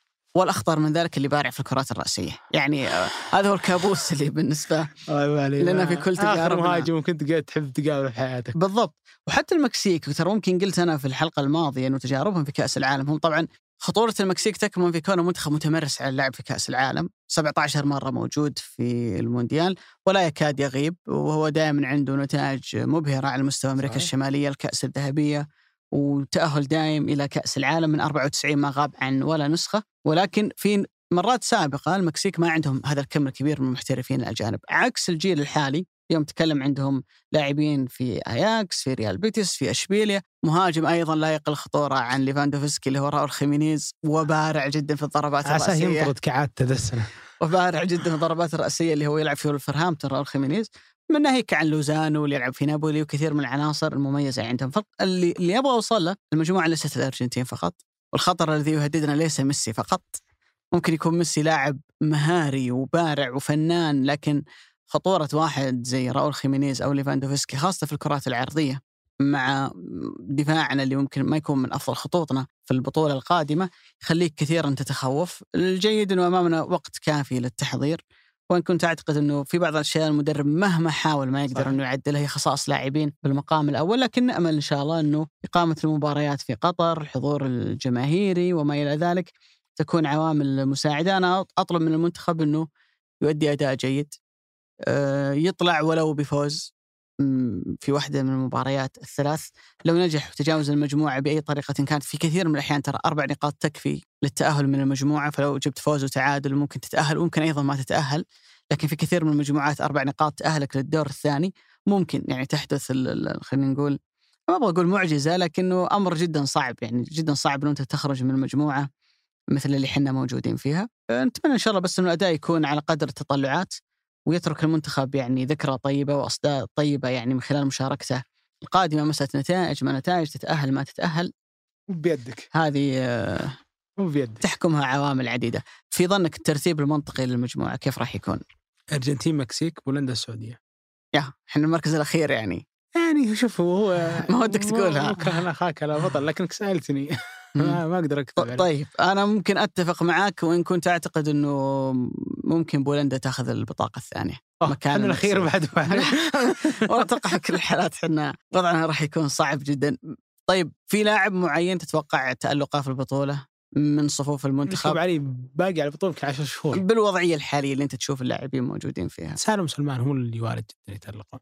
بس باقي كثير والله على الموضوع. يعني بيننا وبينها فترة توقف ثم إجازات ثم بداية تحضير موسم ثم يبدأ موسم ثم تبدأ بطولاتنا المحلية ثم يبدأ المونديال. يعني بما انك تكلمت عن فترة التوقف شفت تصريح قبل يومين للكابتن محمد السهلاوي. قال عبارة استوقفتني قال أتمنى أنه يلعب في كأس العالم القادمة نفس اللاعبين اللي شاركوا في التصفيات. يعني وكان يشير إلى تجارب سابقة. أقدر تصريح. هل هل ممكن أنه نشوف مجموعة غير اللي شفناها في التصفيات؟ أنا أقدر جدا كابتن محمد السهلاوي لكن محمد السهلاوي نفسه شارك في التصفيات وشارك في المونديال وأخذنا النتائج السيئة اللي أخذناها معه. وكابتن برضو عبد الملك خيبري عمر هوساوي الاسماء هذيك شاركت هنا وشاركت هنا لكن المهم والأهم من الأسماء كلها أن من يدير المنتخب في التصفيات هو المفروض إنه يديره على مستوى آه، المونديال لأنه اللي أدار الأسماء اللي كانت ما هو متوقع إنها تتأهل في 2018 هو مارفك. واعطانا تصور إن إحنا ممكن ناخذ هدف عالي ونتجاوز ونوصل أدوار إقصائية وهذا كان تفكير غير منطقي وأتمنى ما يتكرر. على مستوى هذا المونديال أنا سمعت بعض الآراء الغريبة اللي ما تتعظ من كمية النكبات اللي صارت في المونديال إنه رينارد يمكن نجيب مدرب أفضل منه ومن ذيك السالفة اللي دائما تنعاد سبحان الله ما بين كل تصفيات وما بين المونديال. ولكن بالنسبة لي أنا المهم إنه يستمر رينارد ويدير هذا المنتخب إلى كأس آسيا القادم. هذا هدف وهدف منطقي لنا. يعني فكرة إنه لاعبين في التصفيات غير لاعبين في المونديال. ما ودك إن لاعب زي عبد الله المعيوف يرجع للمنتخب؟ أنا عشان كذا أقول لك أبو علي الأفضلية هي المقياس. الأفضلية هي ال... يعني في سنة من السنوات لوف مدرب المانيا جلس نوير سنة كاملة ما يلعب. في المونديال شارك بشكل أساسي. نختلف نتفق الكثير يميل انه شتيجن كان هو اللي له الأفضلية وله المفروض إنه يشارك. ولكن واحد مثل لوف في ألمانيا في منتخب واتحاد قاري مدجج بكمية خبرات أكيد إنه قراره ما كان ارتجالي. يعلم جيدا نوير من هو ويعلم وش إمكانياته. فمن هنا للمونديال تصعد أسماء تنزل أسماء. هي ما هي تتويج هي مم. للأفضل إمكانيات في ذاك الوقت. هو اللي بيشارك في المنتخب فإذا أنت كنت تستحق ولا قدمت في التصفيات لا تأخذ إجازة من هنا للمونديال قدم اللي يشفع لك من هنا للمونديال. صحيح ولعل هذا ممكن يحرك آه، الرغبة عند كثير من اللاعبين إنه هناك مقعد لك في صحيح كأس زي ما- العالم. مالك عبد المنعم الحين مثلا بالضبط. آه، ما شارك ابدا في التصفيات. إذا استمر على هذا ده أكيد إنه بيكون ضمن تشكيلة أنا أعتقد إنه بيعطي حافز كبير للاعبين الفترة القادمة حتى إن البعض منهم اللي ممكن ما يلعب بشكل أساسي راح يبدأ يفكر جديا في مسألة إنه يطلع إعارة أو إنه يلعب في فريق ثاني من أجل إنه يمثل المنتخب. صح. وإن كنت أعتقد إنه ال- الوقت يعني بداية الموسم الجاي بيكون مرة ضيق. الموسم حيبدأ في منتصف أغسطس كما تم الاعلان عنه الأسبوع الماضي. والتوقف غالبا حيكون في أكتوبر إنه على الأقل بتأخذك ثلاثة أسابيع أو شهر قبل كأس العالم كتحضير. فبالتالي ما راح يكون في وقت طويل. أنا بالنسبة لي أتمنى إنه أي لاعب ممكن يخدم المنتخب بأي شكل من الأشكال. بأي طريقة كانت انه يكون موجود مع المنتخب السعودي في كأس العالم القادمة؟ أه، نتمنى إن شاء الله تكون مشاركة مشرفة وتترك أصداء طيبة. أعتقد أن بذلك أه، وصلنا إلى ختام هذه الحلقة. سعدت جدا بهالساعة ونصف. معك يا أبو سعود. الشكر لكم الشكر لياسر الغانم في تسجيل هذه الحلقة. من التحرير مرام ضبيبان وجميل عبد الأحد. ومن الهندسة الصوتية محمد الحسن. في إدارة الإنتاج هنادي الهذلي. وصالح باسلامة. وفي الإشراف على إذاعة ثمانية سحر سليمان. هذا بودكاست مرتدة أحد منتجات شركة ثمانية للنشر والتوزيع. نلتقيكم بإذن الله الأسبوع القادم.